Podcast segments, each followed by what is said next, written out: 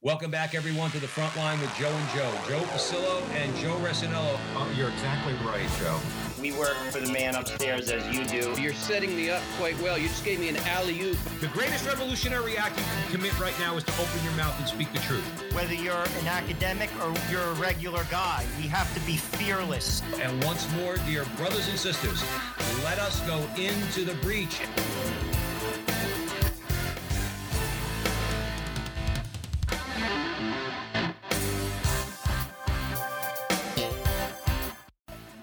Again, everyone, and welcome back to the front line with Joe and Joe. Joe Pasillo, as always, joined by Joe Resinello.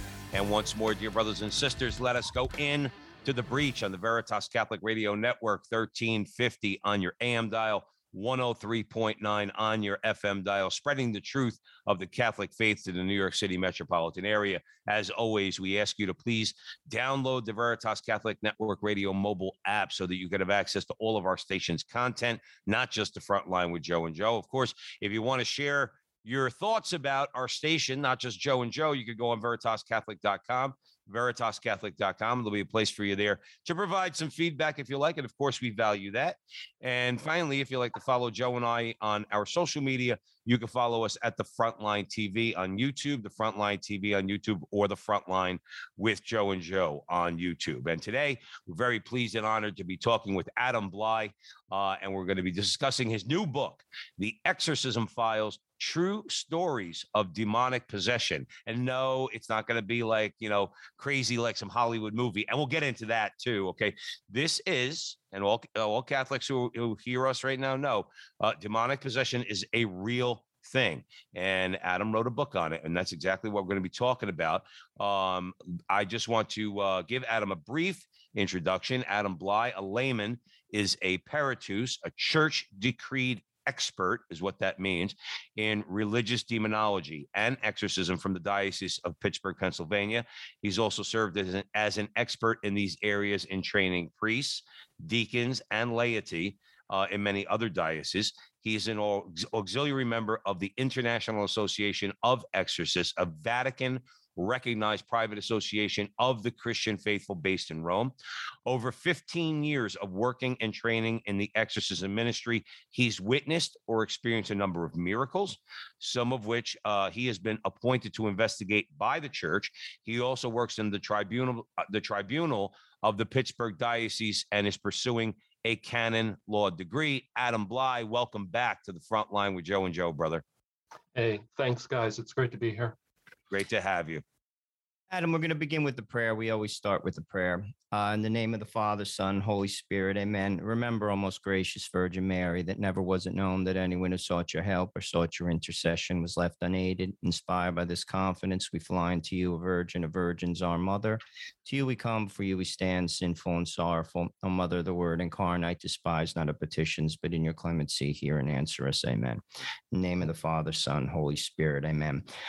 And before we get into the book, um, you know, this is an interesting subject. I think we've talked to a number of people on exorcisms, on the demonic. We talked to Father Lampert. You're probably familiar with him. We've spoken with uh, the head of sales at Ignatius Press, talking about a book that uh, Father Gabriele Amorth, with his relationship with Padre Pio, we discussed um, the demonic uh, in that particular conversation. We've talked to Jesse Romero. He's a layperson, but he's not you. You see, you're a layperson who's trained. I mean, not that Jesse isn't. We love Jesse, but you are schooled in this. How does a layperson get involved in this? I'm this. It, it's very unique, to be honest with you. How did he get involved? So the short answer, Joe, is um, God pulled me into it. But the long answer is it started with brainwave research and psychology. So I was in graduate school uh, pursuing adult clinical psychology um, ABD, all but dissertation for that. Remember, my committee had an issue uh, with this work, not in a bad way, but in a good way. Uh, that's a long story. So I was pursuing clinical psych, and the paranormal craze was just starting.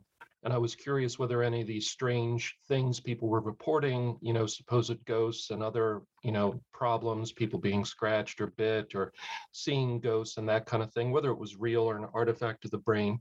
And so I wanted to go out and meet these people, interview them for myself, which I did, bumped into some specialized clergy who were working in this area and got asked by the Pittsburgh Diocese to kind of more psychologically look at a family they had been trying to help for many years. And that led to meeting more people. And then I bumped into a possessed person on a house case, realized that that was not psychology. Uh, it didn't look like psychology, didn't respond to anything that I was used to doing.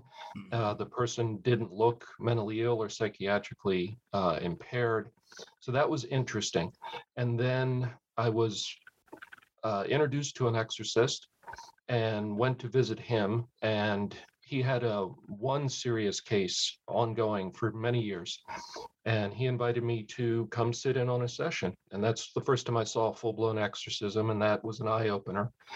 And uh, there was a priest consulting on that case father james LeBar who was kind of the de facto head exorcist for the, for the united states in his generation. There was no real formal head of it but he knew everybody and he was the most well-known in the country at the time and his buddy, Dr. Rich Gallagher, good friend of mine now, is a psychiatrist from New York there.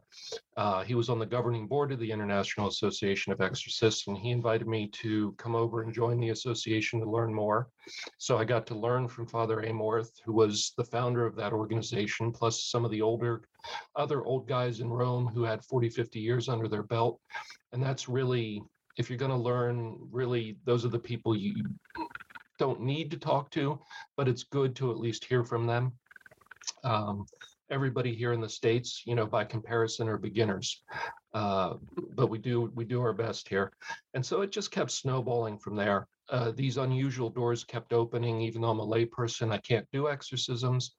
But by now, you know, over the years, I've been at so many hundreds and hundreds of solemn exorcisms. Um, and I've been asked by various bishops and seminaries to teach seminarians and priests in many dioceses at this point. I've taught at national conferences for over a decade. Um, and it just, I thought it would end, guys. I thought, well, now we've trained up a few hundred exorcists, you know, they won't need me anymore um, and this oddball layperson, you know, so involved in this would just go away. But actually, it's the opposite. Um, there's more training to do in every generation uh, of priests that come up. We've got some really great young guys coming up right now. Uh, most of them you're never going to hear about in the media, of course. You know, it's it's like 10% or 5% are you ever going to hear their names. Um, so yeah, that's kind of the Cliffs Notes. Thank you for that, Adam. Adam Blai joining us here at the front line with Joe and Joe. We're discussing his new book, The Exorcism Files: True Stories of Demonic Possession on the Veritas Catholic Network. I'm glad you you you mentioned something I want to get into for a second, Adam, because um, obviously the the the um, the, the preconceived notion about a conversation like this. People automatically get in their mind uh, the the novel by William Peter Blatty, subsequently made into a movie by uh, William Friedkin, directed the picture and it's a great picture. Don't get me wrong, okay. But one thing, reason why I'm bringing it up is there's a lot of misconceptions. If people actually watch that movie, they would get a little bit, you know, rather than focus on all the all the theatrics, okay, they would see the Catholic Church is the first organization to doubt whether or not a person is demonically possessed. You mentioned psychiatry and psychology. The the the the fact that anybody who makes a claim of possession or anybody making a claim on their behalf, immediately they're told by the church we need to need to examine this person to see if they're suffering from mental illness. They they they make sure that uh, that this is not you know that we're not talking about somebody who's who's severely mentally ill and may need medication and therapy and not a, an exorcist. Please talk about blowing up these narratives out there that these these, these uh, you know that basically you know the places like Hollywood, not just with the movie The Exorcist, but other kind of like offshoots of that. Okay, where where feeds into this mis- misconception. No, the first the church is the first to say, let's take a step back and let's investigate this, and then we'll move forward. Yeah, so uh, you know, every about once a year you'll hear about a tragic case in the news somewhere of somebody dying in essentially a, a botched, um, not exorcism, where like a family member will try to do an exorcism on somebody that's mentally ill or has a medical problem, and and somebody tragically ends up dying. And that'll make a headline about once a year. And that's not what the church does, obviously. Centuries ago, the church figured out that you need to rule out the much more likely hypothesis that it's a medical problem or a psychiatric problem first. You don't just jump to, oh, this is one of those hyper rare four or five people in a, in a large city every year it's one of these hyper rare cases and, and I'll self-diagnose because this is weird to me and I'm telling you I'm possessed. We hear that all the time. Church figured out centuries ago, you've got to rule out the medical first. And so they require that you go and get that medical psychological evaluation. And that's not saying that the doctor has to diagnose the possession. That's not their competency. Their competency is medicine or psychology. Their job is to tell the church well, this is a well-known thing that we understand these symptoms are whatever it is. Schizophrenia is a common one. And it's treatable with these meds. And if that looks like the case, then we tell the person you've got to cooperate with treatment. Let's see if that resolves it. And I've seen that many times, sadly. Person has a first psychotic break with schizophrenia. They're 100% convinced they're possessed because they're hearing voices. They insist up and down that we do an exorcism. And finally, in, in one case, it took more than a year and a half. Finally, they listened and tried the medicine. Two weeks later, all the symptoms went away. They wrote us a long apology letter. I'm so sorry for, you know, harassing you guys and haranguing you. You were right. I'm fine now. The medicine worked. So, and, and the other thing, Joe, it's not just, hey, we need to rule out the mundane first. You can do a lot of harm if you're running around banging the drum saying, oh, demons are everywhere and possession accounts for all the mental illness and it's not actually mental illness, you know, you're all misunderstanding. That's a very dangerous idea because you tell somebody who's uh, maybe criminally insane that's having impulses to homicidality, you tell somebody like that, oh, it's demons uh, that person might say, okay, the church told me it's demons. I don't need my medicine. Obviously, it's not psychiatric. I'm going to stop my meds. Then they mm-hmm. stop their meds and now they're worse. And now they're even less likely to take meds and somebody gets hurt. Right. So th- there's potentially a lot of harm. It's not just a neglect thing. Um, so, yeah, basically, they got to go get evaluated. And then on top of that, it's not just, oh, okay, the doctor can't find anything. Now we'll, we'll just do an exorcism because you say so. That's not the case then you got to jump through another hoop, and that is we've got to prove that there's a possession.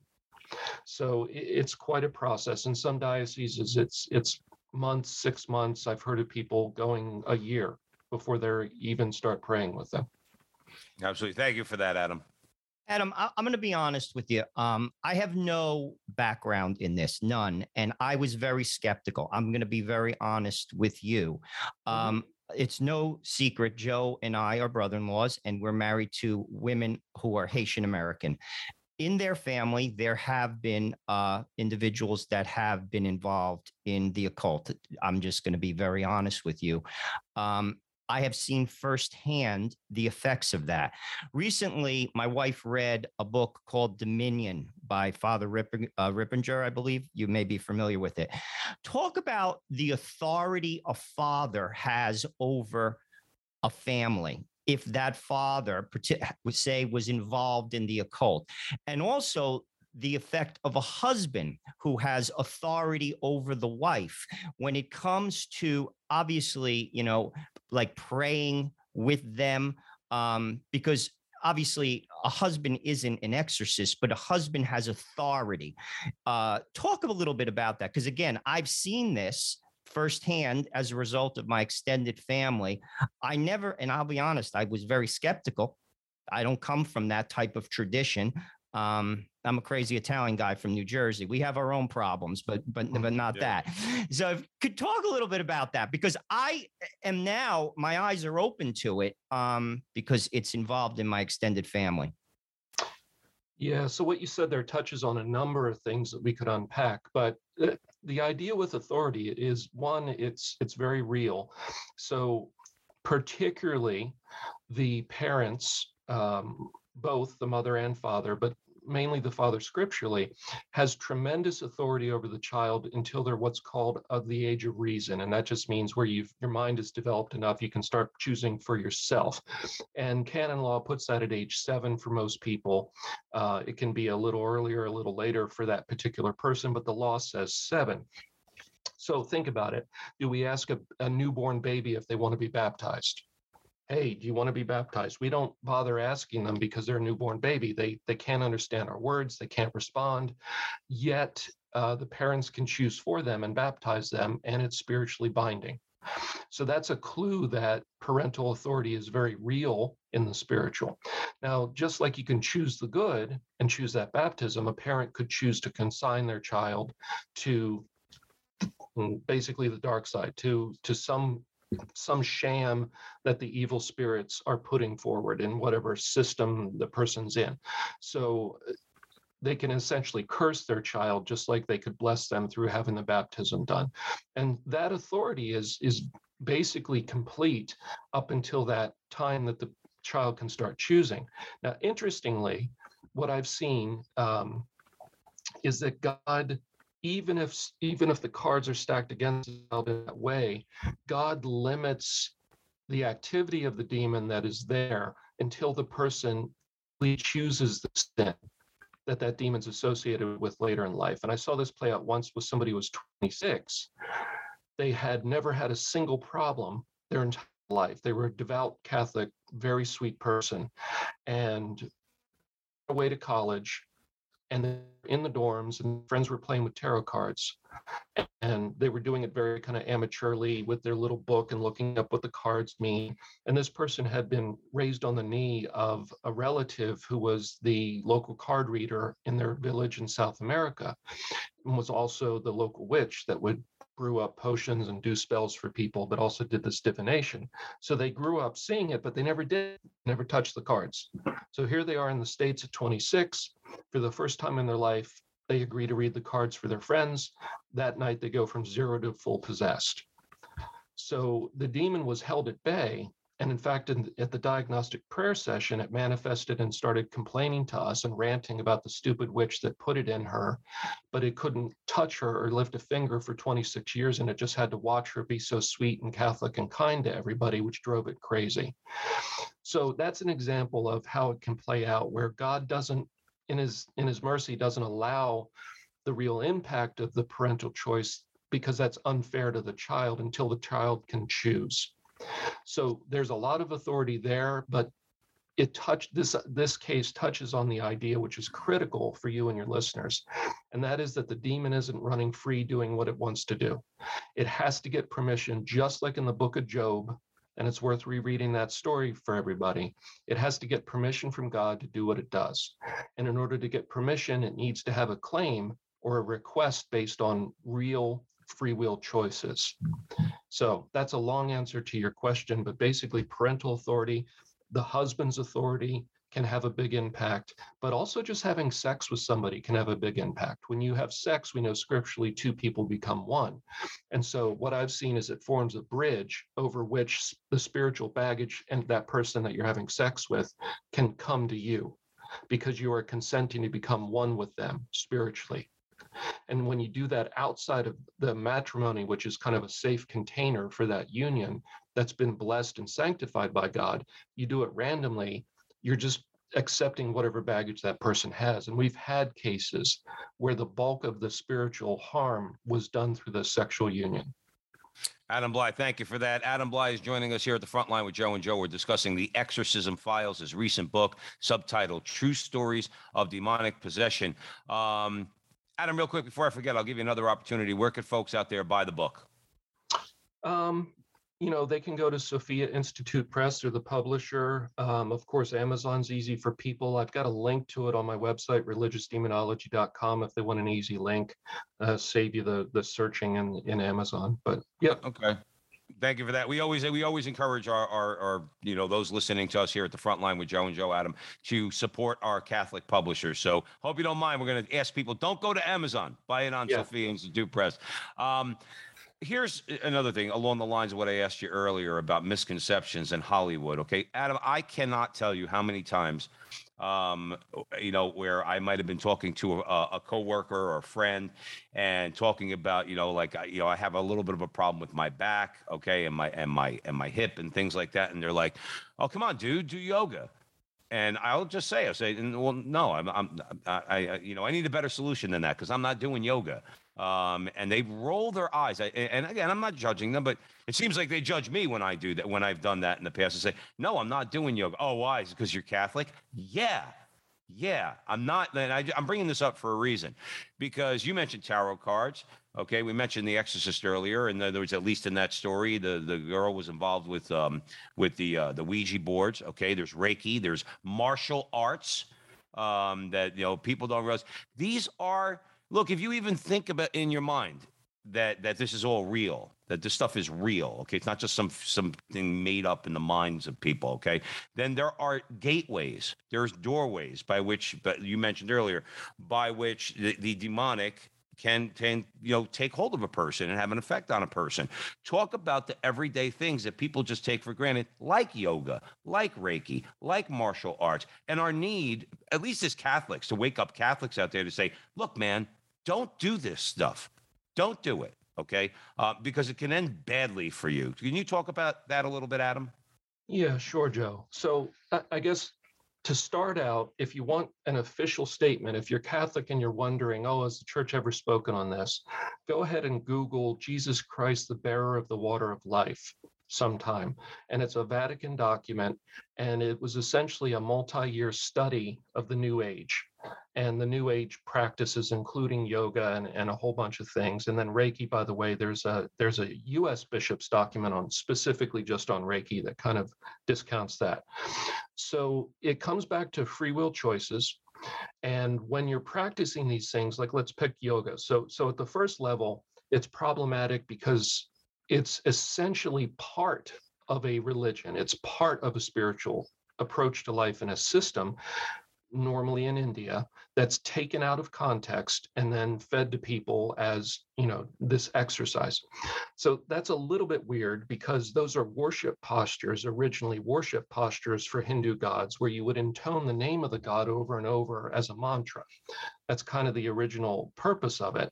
So that's a little problematic for, for a Christian. Um, beyond that, when you get into anything that involves energy manipulation, we're trying to manipulate energy. And a lot of things you said there include that, right? So, Reiki, energy manipulation, uh, a certain type of yoga, energy manipulation. Uh, advanced martial arts, often they talk about chi and energy manipulation.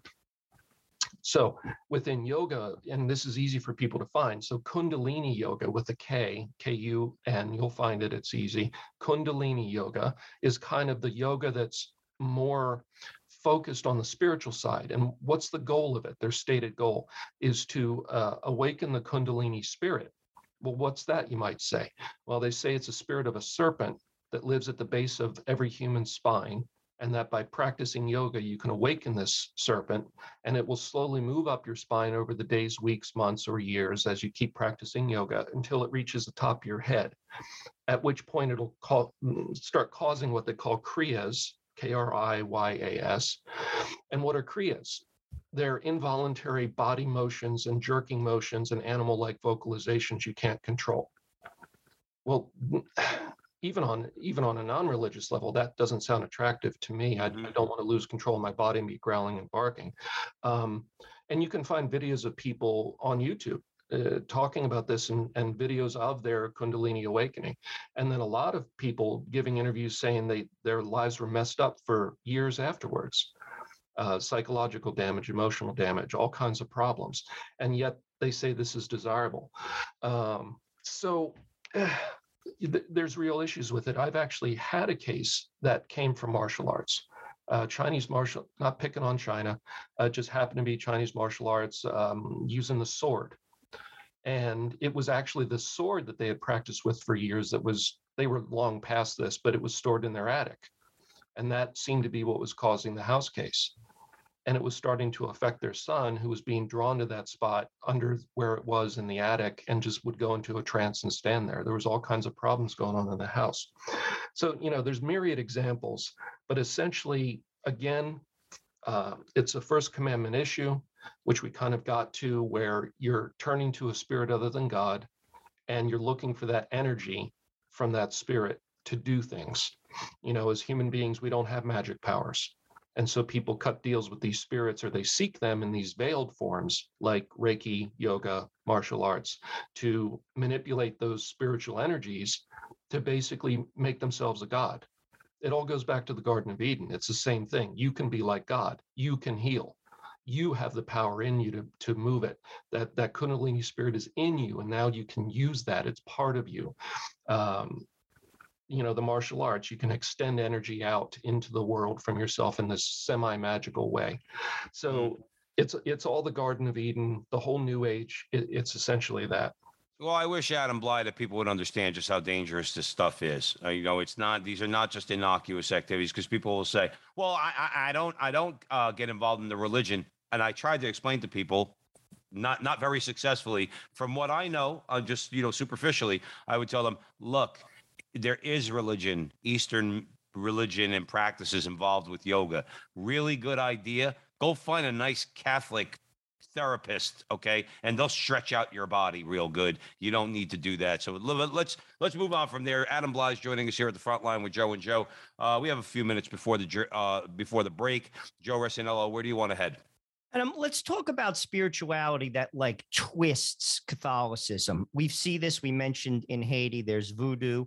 Um, I grew up with a lot of guys who were Cuban, Santeria. I can remember my my friend talking about his grandmother who would put a glass of water under his bed, um, which is like, I, I mean, I, I don't know where that comes from, but I remember him mentioning that to me. It's it's also in uh, the Mexican culture. You have the Day of the Dead, which has become like you know you see that with those skulls and and talk about Hey, hey, Joe, real quick. Remember, even even amongst when we were growing up with Italians, you know, when you had your 1983 Monte Carlo and you had oh the horns- horn. The horns hanging from. No, I'm not, Sure. I'm not- every Italian kid had the had the horns. We didn't Sure, realize it. Sure, You know, I think I even had like the, the a, rearview mirror. a, a, a, a what's it called? A horn you that made that my neck turn 83 Monte green when I was like way? 10. but uh yeah, I mean, these are like th- it comes from Catholicism, but it's a twist. You know what I mean? Talk about that because I think people look at this as it's innocent, but it's not. Yeah, so the technical term for that is syncretism. And that's when the, local kind of indigenous culture, the local superstitions are blended. And sometimes it's the local religion will be blended with Catholicism.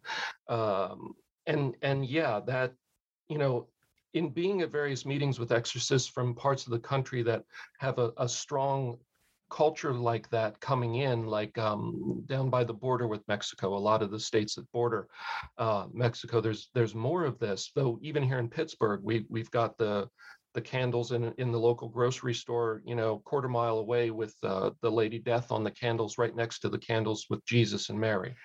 So we we've got these cults coming in all over. So syncretism is when you blend those two things together. You blend those superstitions, like the the horn thing. Um, you know, people would bring those horns to Catholic priests and ask them to bless them. And and it's actually you know coming from more of a superstitious thing and and priests generally will not bless them because that's that's not an appropriate symbol. And you know and it ends up touching on like the folk stuff like the the glass of water under the bed. You're you're kind of doing these superstitions or like the burying the statue of Saint Joseph which maybe some people are okay with that when you're trying to sell your house. It's like it's it's like okay that's a little weird it kind of seems okay because it's a statue of Saint Joseph, but it also seems a little weird. Why would you bury a statue? And and so you'll get these things, and and like the horn, like it's not a pentagram, it's not something obviously evil, but it's a little problematic, and you're kind of scratching your head, like, well, well, what is that all about? You know, it's not a saint, it's not the cross, it's not Mary, it's not Jesus. Well, what does it represent? And so these things when when they're more full blown like there's a lot of there's a lot of places where people call themselves Catholic, they go to church, but when they have a problem, they go to the local brujeria and you know get a spell done. Or if they feel that that their illness is a curse that somebody put on them, they'll go to to the local occultists and do something for a counter curse, you know, to break that. And yet they're going to church every week and they're they're saying they're Catholic. And and they're totally comfortable with that. And and that happens all over the world and and as you know as the main religion is there the previous um not necessarily previous but maybe the you know these lesser strains of, of spiritual life stay on. And so the church is always trying to address these kind of superstitions and syncretisms, and some of them are darker. Um, you know, uh, uh, you you mentioned Santeria, you know that that gets pretty dark, you know, and, and the goal there is to become possessed by these Orisha, these these spirits. And Adam, we them- we have to Yeah. take a break real quick. I'm sorry to cut you off. We're just No, going to no, take a quick fine. break. We're going to come back. We'll do, we'll keep it going on the other side of the break. You're listening to the front line with Joe and Joe. We have Adam Blai, um, and we're discussing his new book, The Exorcism Files: True Stories of Demonic Possession. We would emphasize to buy the book and do so at Sophia Institute Press. Stick around. This is a fascinating conversation, and we have a whole other segment on the other side of the break with Adam Blai. We'll be right back. Where there's Catholic radio, the folks who listen deepen their faith, families are strengthened, parishes and communities flourish. So, let people know you're listening to Veritas, tell your friends to tune in, and let's make an impact here for Jesus and His church. This is Steve Lee for Veritas Catholic Network. Welcome back, everyone, to the front line with Joe and Joe, Joe Pasillo and Joe Rossinello. And we are way in the breach on the Veritas Catholic Radio Network, and we are discussing the exorcism files, true stories of demonic possession. We have the author Adam Blai with us here today. Um, let me, um, well, actually, let me kick it over to Joe Rossinello and see where he wants to go with it. I was just going to say, if you want to continue that that uh, line of uh, discussion with regard to syncretism as well as Santeria, I'm very interested in it. Well, I that because I think there's a lot of people that see it and subtly, and I think you know they accept it as if, as if like, oh, that's fine, but it's not. And but and Adam also, if you can, piggyback off that too, and and, and let our audience know that the Catholic Church, you know, in its history, has always taken all the good in an individual, you know, let's say in an individual culture, okay, but always drew the line at things like this. We don't, you know, if you look at all the the the, the Catholicism in the world, all right, it's manifested in a lot of different cultures, a lot of different practices, all of which are acceptable to the church except these things we're talking about right now. Okay. Um, so just kind of touch on that too, please. Yeah, like for instance, um, well, okay, let's let's get to the core of it because that's important. So the core of the problem, in my opinion, at least when it when it comes to serious serious problems, is First Commandment violations.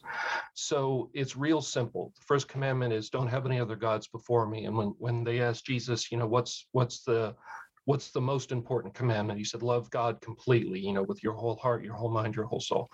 Um, when you turn to these other systems, you're telling God, I don't trust you.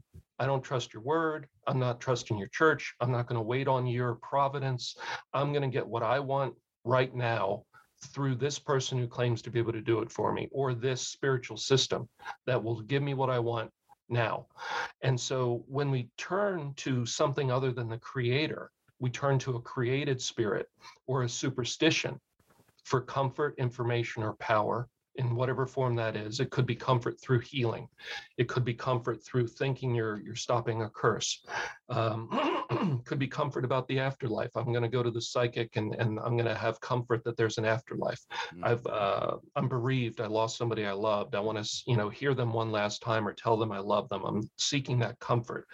When you're breaking the first commandment by turning to these other systems, well, that's the definition of mortal sin, right? Is a is a knowing breaking of one of the Ten Commandments.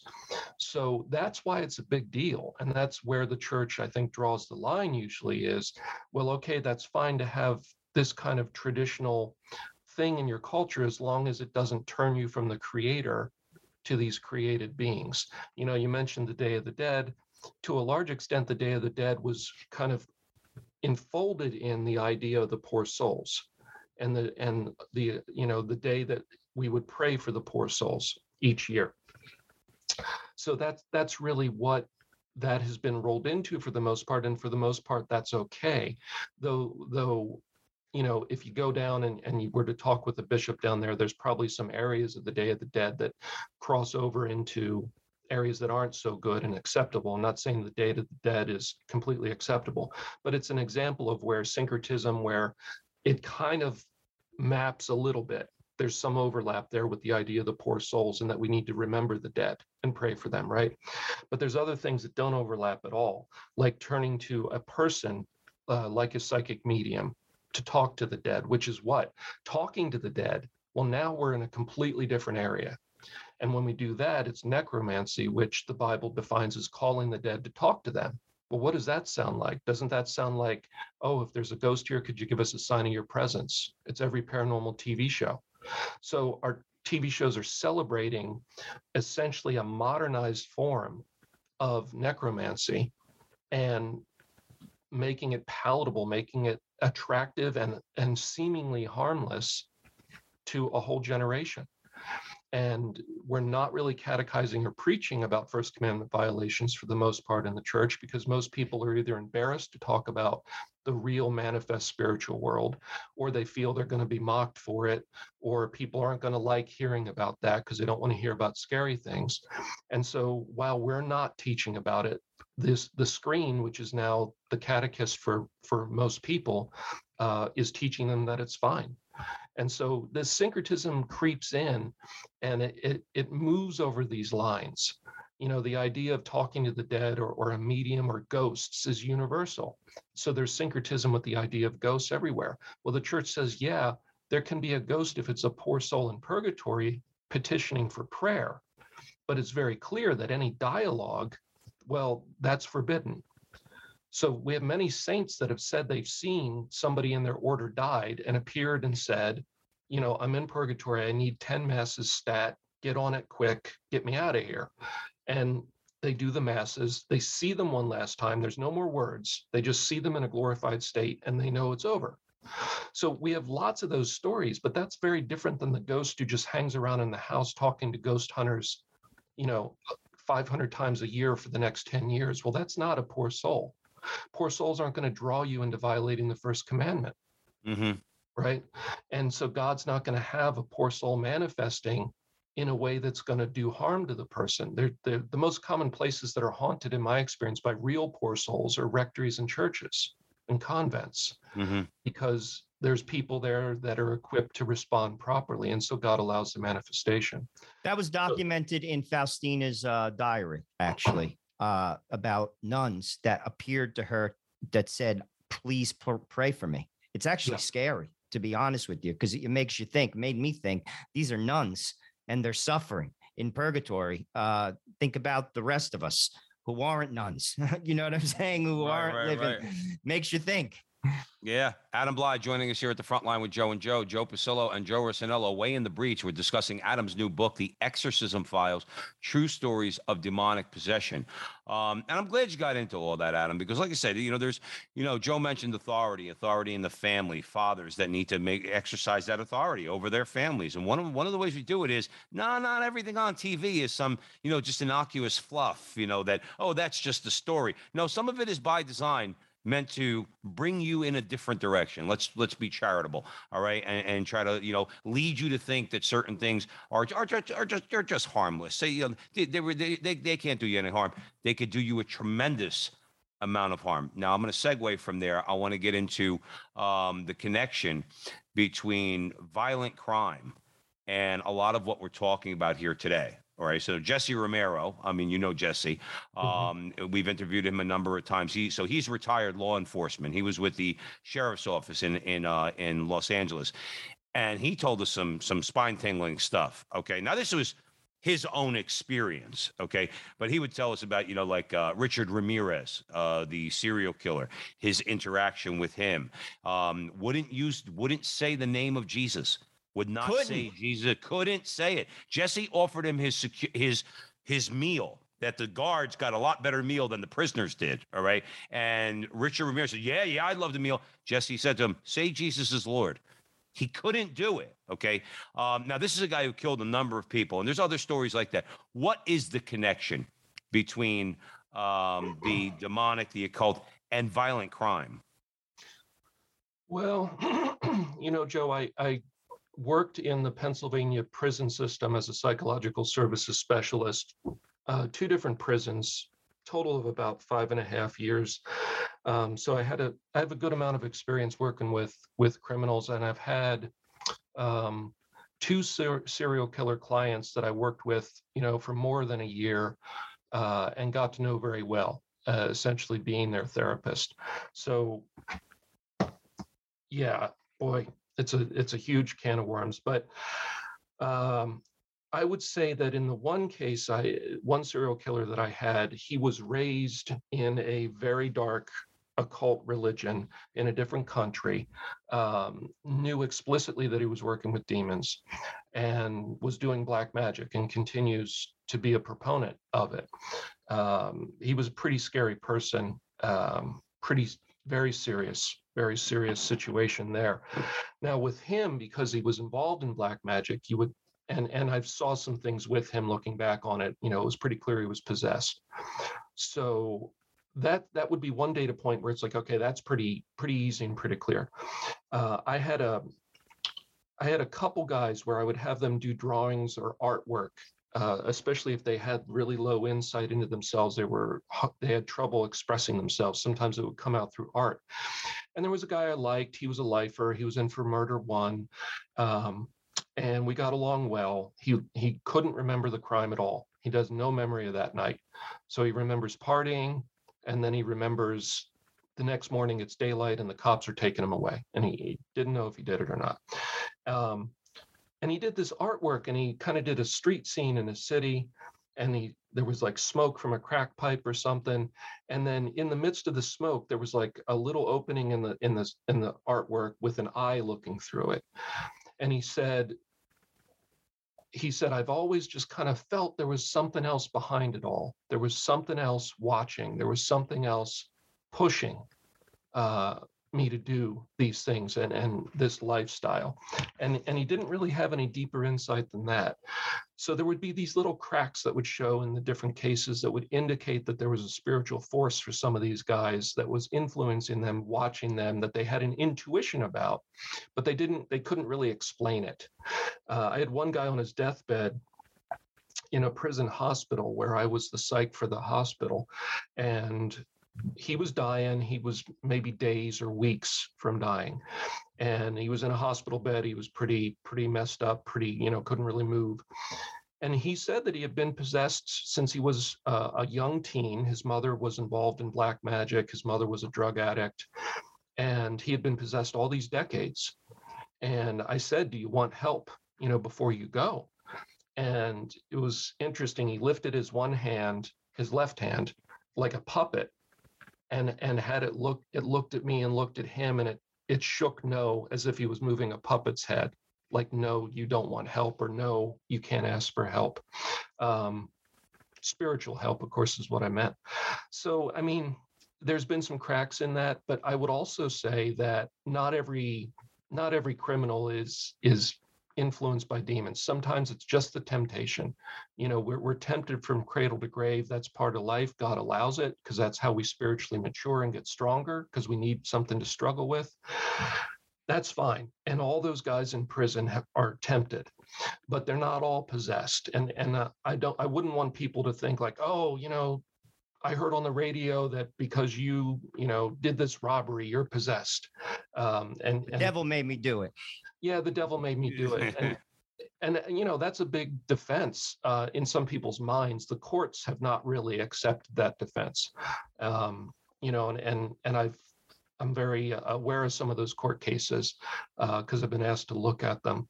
So yeah, it, it's not that the devil made me do it. It's not that oh I'm possessed and so I'm not responsible for this crime. Uh, when it comes to your choices, you're responsible for your choices. Even the possessed person, when they're in their human state, is still responsible for their choices, and the demon can't take over their will. It can influence them a lot, but it can't push them to do something against their will. God doesn't allow the free will to be completely taken away from you. Now, during the exorcism, the demon switches in and takes over the body. That's different than the will. The person's still inside saying, I want to be free. This is horrible. I want it to stop. So the will is still opposing the demon. In possession, the demon can just take over the body. But I've not seen cases where, or heard of cases where the demon takes over and does the crime.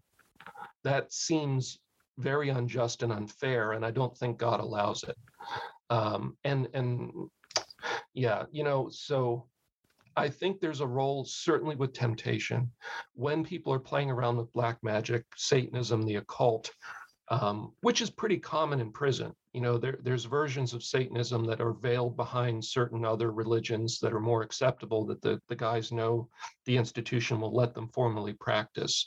Um, so there's some dark stuff in there for sure, but it's not the devil made me do it. Hmm. Adam Blai joining us at the front line with Joe and Joe, Joe Pasillo, Joe Rossinello. Joe Rossinello, where do you want to go? Well, I want to talk about the devil is real because he is. I mean, Hollywood made that movie. I think it was called The Usual Suspects, Joe, with uh, one of the Baldwin brothers, Sizer. So, uh, Keyser Söze. there you yeah. go. There you go. And I guess like the theme of that was, um, you know, the devil's greatest weapon is he doesn't exist, but he does. And please emphasize to people that there is a supernatural enemy that is fighting for your soul against you in this uh, there is a battle inside of us and that is very real. Sin is real hell is real the devil is real. And i'm glad you said this before adam because you're right. People will laugh at that you know like like to be honest with you I, and i being a catholic was naive to a lot of this and didn't even buy into it. I almost like pushed it aside. But that's it's real. That is real. Talk about the need for the church to teach it you you touched on that a little bit. And also for people to understand there is an enemy that is pursuing you just as god is pursuing you. Yeah, Joe. So it, it goes back to we'll pick up. We had a thread we left a little earlier with the idea that the church requires an outside medical examination. And I mentioned beyond that, you have to prove that there's a possession. So, how does the church say you can prove there's a possession? And that touches on whether this is real. So, the classic signs of possession down through the centuries are facility or knowledge of all languages, knowing secrets, hidden things the person couldn't possibly know detecting the holy, and supernatural strength, or what's called strength beyond their condition in life. So tell me, Joe, does schizophrenia make you suddenly fluent in ancient Greek? Hmm. No. i don't even Uh, speak english adam and i'm from new right, jersey right. Does you know does does epilepsy cause you to suddenly know somebody's secret sins from earlier in life? That the person was maybe alone and nobody was even in the room, nobody even saw it, and yet this person is spouting your your secret sins to the room. Which, by the way, footnote: sins that have been confessed sacramentally are off the table. The demon's not allowed to bring them up or hold them against the person. Um, power of confession. So the third one, detecting the holy. You can line up 10 bottles of, of water from the store, and one of them was blessed in the other room by the priest. The possessed person can pick out the one blessed bottle every single time because they can tell. I've had them uh, name the saint whose relic is in my pocket that I didn't mention to anybody I was bringing that day. Uh, we've had them mention with the St. Benedict medals. Somebody has one in their pocket and they'll say something like, Oh, I see you have your spiritual armor on today they'll make some reference to the St. Benedict medal. Um, brain tumors don't make you suddenly be able to detect holy things. All right. The languages is the easiest one. And this is the example I always use because it was a striking example. There was a woman raised on a farm um, here in the middle of Pennsylvania, high school education, only spoke English, never traveled really, not certainly not internationally. They were interrogated in English, French, Latin, Lithuanian, and German and responded properly to all the all the languages. Um, we've even yeah we we've we had one that was writing in Icelandic. This was a, a person in Oklahoma. The spirit was responding to the questions by writing as opposed to speaking. It was writing in Ice- Icelandic, but it was writing in a dialect from 600 years ago. Luckily, I had a friend on the internet who lives in Iceland who knows their language well. And I sent over the image of the writing to them, and they said, Yeah, this is Icelandic, but we don't speak this way anymore. The grammar's wrong. And I said, Well, how's it wrong? They said, Well, this would be kind of the way it would be written in, in their version of the Middle Ages. So they would say, You know, this is about six or 700 years ago, we would write like this. Now, how does a person in Oklahoma know how to write in one of the most obscure languages on the planet in a grammar from 600 years ago properly so so the church uses these signs now all the signs don't have to be there but two or three generally are so the most common one is languages you can ask them questions in other languages once you're sure they don't know them of course um, and then the the demon will often reveal hidden knowledge on its own spontaneously as a way to mock or denigrate or freak out people that are present. Uh, the detecting the holy is a good one. There's lots of ways to test that. For instance, you could, uh, before the person arrives, let's say you're meeting in a classroom, you're going to use just to have a private room to sit in. You can, priest can go around and bless every chair in the room and leave one chair unblessed and leave it off in the corner in a really awkward place. And all the other chairs are kind of in the middle of the room, the obvious place to sit.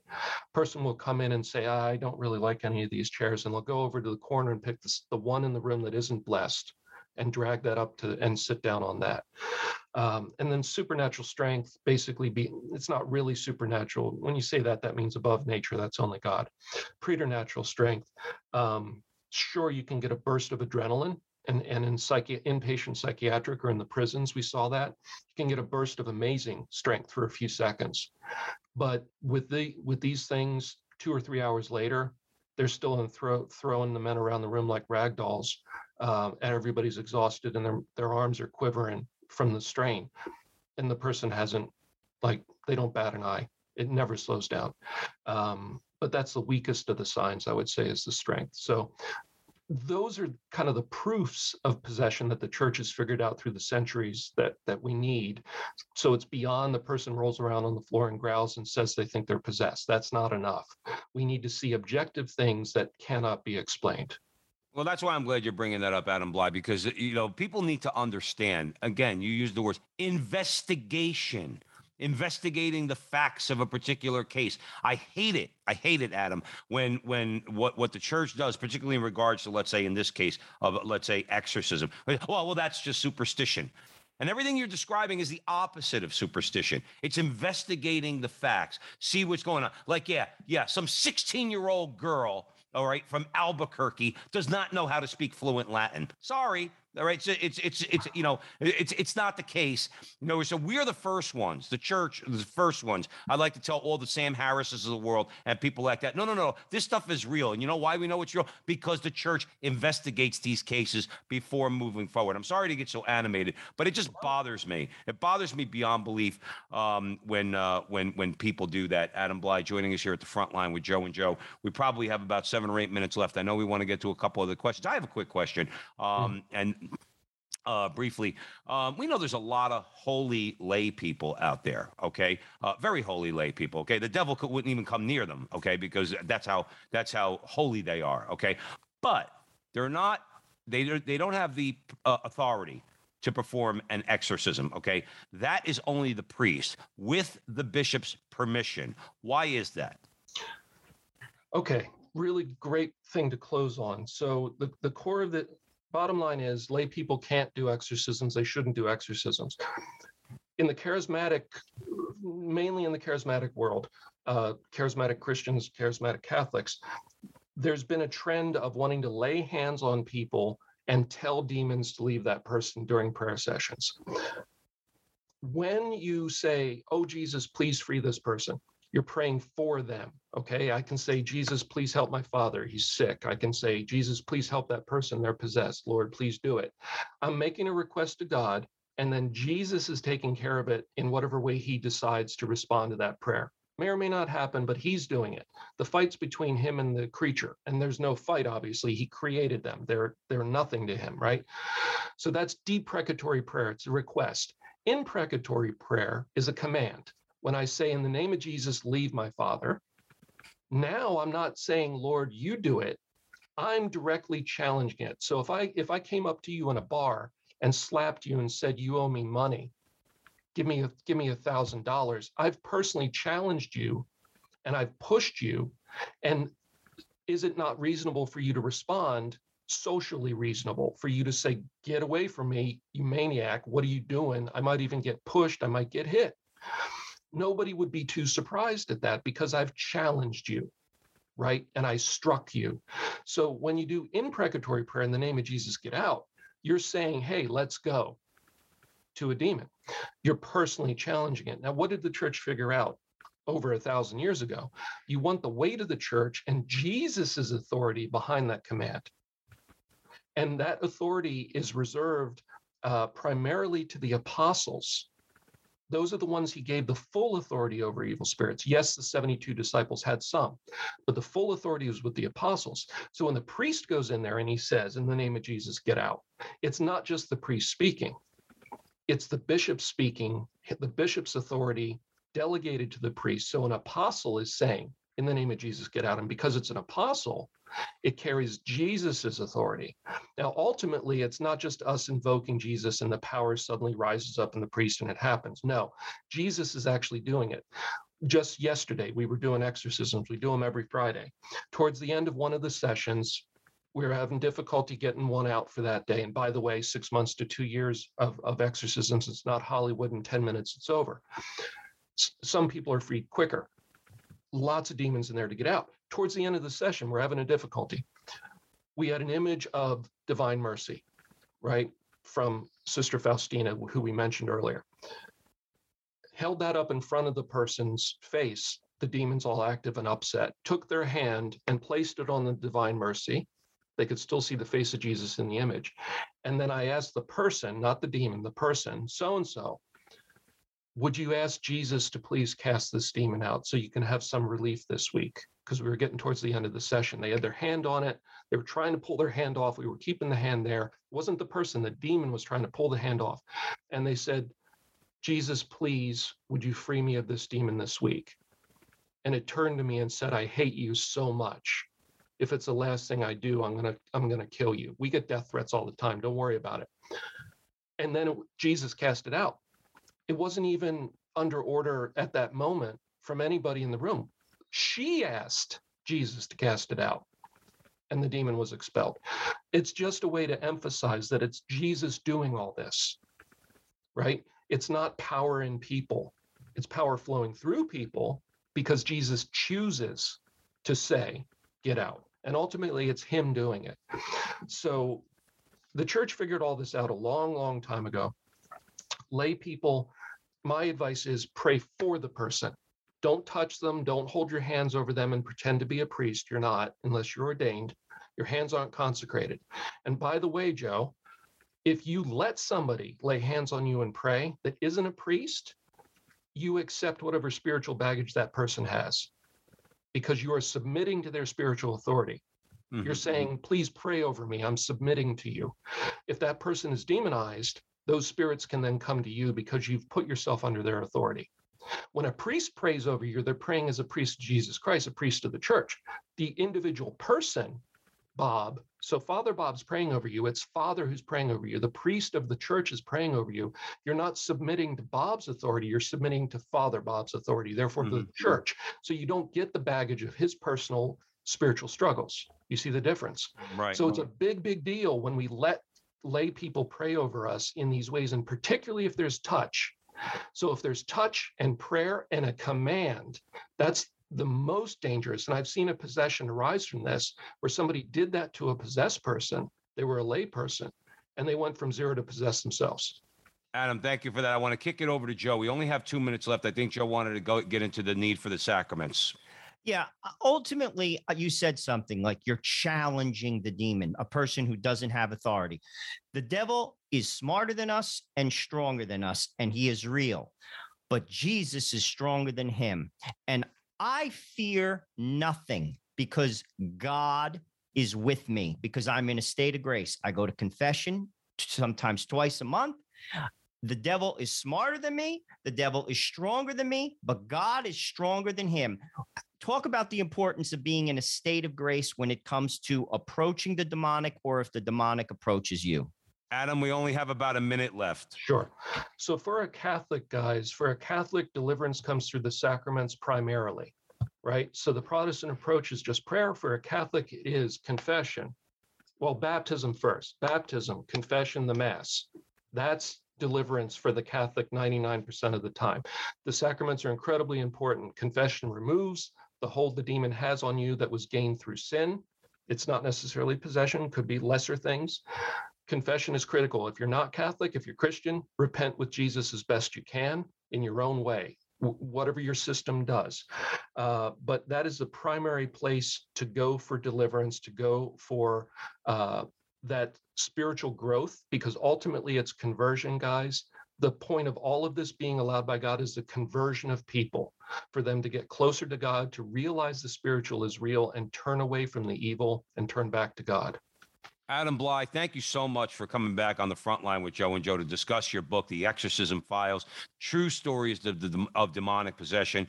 Um, and everyone out there, you could buy the book, Sophia Institute Press. If you need to, you could get it on Amazon. We're going to allow you to do that because we want uh, Adam's book to get out there to the wider public. Adam, thanks for joining us here again. We really appreciate you uh, coming on the show. We want to thank you all out there at the Veritas Catholic Radio Network, 1350 on your AM dial, 103.9 on your FM dial spreading the truth of the Catholic faith to the New York City metropolitan area.